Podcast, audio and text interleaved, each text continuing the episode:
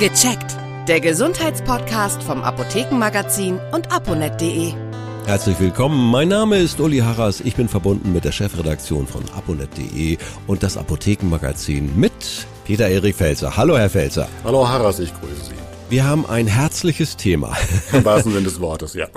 unser Herz. Das ist ja unser Motor. Und da frage ich jetzt mal fast so schon Kfz-technisch. Brauchen wir auch Ölwechsel, also Pflege diesbezüglich? Also das Herz braucht ja kein Öl, um äh, in dem Sinne geschmiert zu werden und zu funktionieren. Das schafft ja. der Körper schon alleine. Aber Öl ist ein gutes Stichwort, denn Fette spielen für das Herz und auch für den ganzen Körper eine wichtige Rolle. Und da gibt es Fette, die sind weniger gut. Und da sind Fette, die sind für das Herz ein bisschen günstiger und die halten das Herz auch am Laufen, gesund am Laufen. Und so gesehen schmieren diese Fette quasi indirekt das Herz und den Kreislauf. Ja. Können Sie da welche benennen, die gut sind und die schlecht sind? Fangen wir mit den schlechten an. Die gute Nachricht zum Schluss. Es sind die Klassiker, ne? Die tierischen Fette sind nicht so gesund. Wenn ich ja. viel Butter esse, sehr fettes Fleisch, äh, Wurstwaren, manche Käsesorten, gerade in Wurstwaren verstecken sich viele, viele ungesunde Fette. Da, ja. da soll man schauen, dass man davon nicht ganz so viel isst. Vielleicht auch nicht täglich Wurst auf dem Tisch, nicht täglich ein Stück Fleisch. Es darf schon mal der Sonntagsbraten sein, auch mal ein Schnitzel zwischendurch. Aber dort einfach nicht übertreiben. Die Mischung macht es wie so oft im Leben. Günstige Fette, da gibt es zwei Gruppen. Zum einen mhm. Fisch. Und ja? das ist vor allem fettreicher Fisch. Und wir wissen selbst, dass Fett, wir kennen das ja von den Robben und den Walrössern, die viel ja. Fett ansetzen, die leben in kalten Gewässern. Und das gilt auch für die Fische. Und das sind zum Beispiel der Hering, der Lachs oder die Makrele. Die sind sehr fettreich mit sehr gesunden Fetten.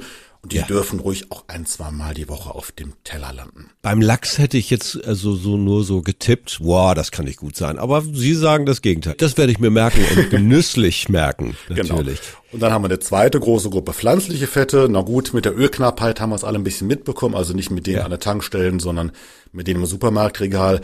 Aber da gelten auch die Klassiker. Rapsöl gilt als sehr gesund, Sonnenblumenöl, auch Olivenöl, Salat anmachen, zum Braten. Davon kann man eigentlich nicht genug verzehren. Bis man da zu viel Funde ansetzen würde, da müsste man schon eine Menge machen. Und es gibt noch eine dritte Gruppe, wenn wir bei den gesunden Fetten sind, das sind Nüsse. Wenn mhm. man schon was knabbern möchte zwischendurch oder etwas naschen, Nüsse dürfen es sein, gerne 25, 30 Gramm pro Tag. Aber wichtig, die natürlichen Nüsse, also jetzt nicht geröstet, nicht ja. mit Paprika oder anderen Gewürzen oder also gar gesalzen. Auf das Thema kommen ja später noch ja. das Herz und das Salz. Also rohe Nüsse, davon können es auch nicht genug sein. Das war eben das Stichwort Salz, habe ich gehört, schadet mhm. dem Herz auch. Stimmt das? Salz treibt bei sehr vielen Menschen den Blutdruck hoch und wir wissen, Je höher der Blutdruck, da leiden die Gefäße, da leidet das Herz, das ist nicht gesund. Es sollten maximal, ja, sechs Gramm am Tag sein. Es gibt aber auch Menschen, die besonders empfindlich auf Salz reagieren. Manche nicht ganz so empfindlich, aber das lässt sich äh, in der ärztlichen Praxis sehr schwer feststellen. Also wer auf Nummer sicher gehen möchte, einfach sparsam mit dem Salzstreuer umgehen. Es gibt ja auch andere Möglichkeiten, um ein bisschen Geschmack, ein bisschen Würze im Essen zu haben. Wir haben das immer wieder. Der Mix macht's, der Lebensstil, das ist so entscheidend für die gesamte Gesundheit. Und da kommt immer wieder ein Stichwort. Bewegung, Bewegung, Bewegung. Genau. Sagen Sie, auch fürs Herzgut natürlich, haben Sie Tipps für so einen Büromenschen wie mich? Ich sitze ja viel. Ich auch, ich arbeite ja auch im Büro in der Redaktion und das sind so Kleinigkeiten. Man greift ja, ja, gerne zum Telefonhörer, ruft den Kollegen an oder man schreibt eine Mail einfach ins Nachbarbüro oder paar Büros weitergehend, je nachdem, äh, wo die Kollegin oder Kollegin sitzt. Das sind ein paar Schritte und man hat mal menschlichen ja. Austausch. Ist ja gerade in der Corona-Zeit ganz gut, wenn man auch mal einen richtigen Menschen wieder sieht. Ja. Und wenn man miteinander spricht und den Weg dorthin geht.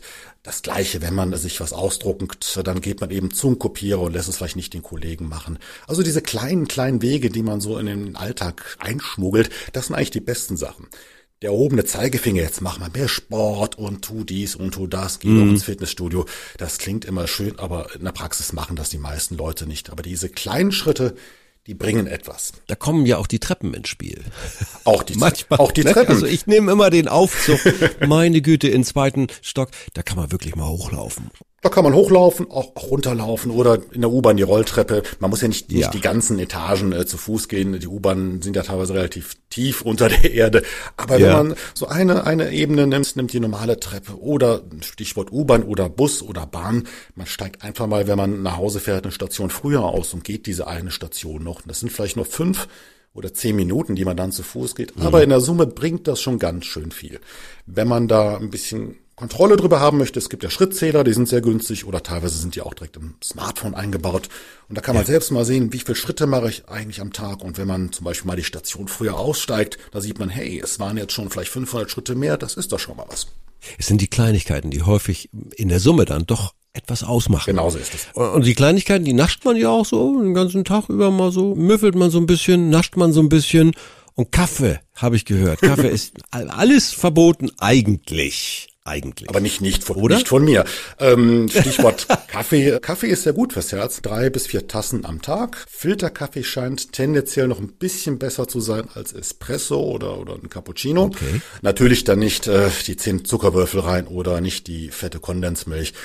Ein bisschen Klar. Süße darf ruhig sein, aber drei, vier Tassen am Tag tun dem Herz gut und man glaubt es nicht, auf Dauer senkt das sogar den Blutdruck. Eigentlich das Koffein pusht ja so ein bisschen, man denkt, da steigt ja. der Blutdruck. Nein, im Gegenteil, langfristig sinkt der Blutdruck, wenn man regelmäßig Kaffee trinkt und es tut auch anderen Organen gut, zum Beispiel der Leber oder der Niere. Super, da mache ich da diesbezüglich nichts verkehrt. Nein. Naschen, zum Thema Naschen nochmal, das hatten wir schon so ein bisschen, aber möchte ich vertiefen. Was ist gesund, was ist eher ungesund beim Naschen? Generell ist es ungesund, wenn viel Zucker und viel Fett drin steckt. Äh, also ja. die klassische Milchschokolade, um bei dem Beispiel mal zu bleiben, ist nicht so gut, ja. aber Schokolade ist ein gutes Stichwort. Es gibt Studien, die herausgefunden haben, je höher der Kakaoanteil in der Schokolade ist, also wenn man die klassische Bitterschokolade nimmt, so mit 70 Prozent Kakaoanteil.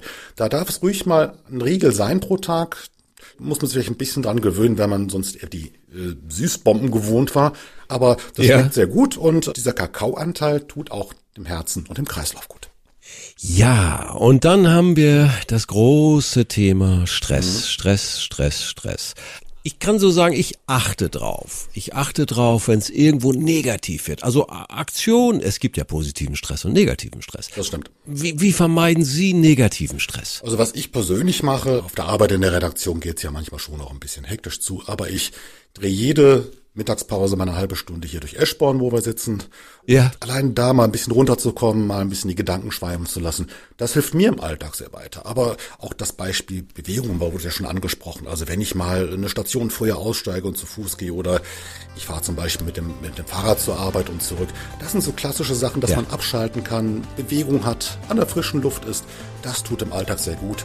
Das nimmt Stress und das Herz profitiert auch davon. Vielen, vielen herzlichen Dank. Peter-Erik Felzer war das von der Chefredaktion von aponet.de und das Apothekenmagazin. Bis zum nächsten Mal. Ich freue mich. Danke, Haras. Bis zum nächsten Mal. Tschüss. Tschüss. Vielen Dank fürs Zuhören. Vergessen Sie nicht, unseren Podcast zu abonnieren. Und viele weitere Tipps und Informationen für Ihre Gesundheit lesen Sie online auf www.aponet.de und alle 14 Tage im Apothekenmagazin, das Sie kostenlos in Ihrer Apotheke bekommen. Bis nächste Woche zur neuen Folge von Gecheckt, der Gesundheitspodcast vom Apothekenmagazin und aponet.de.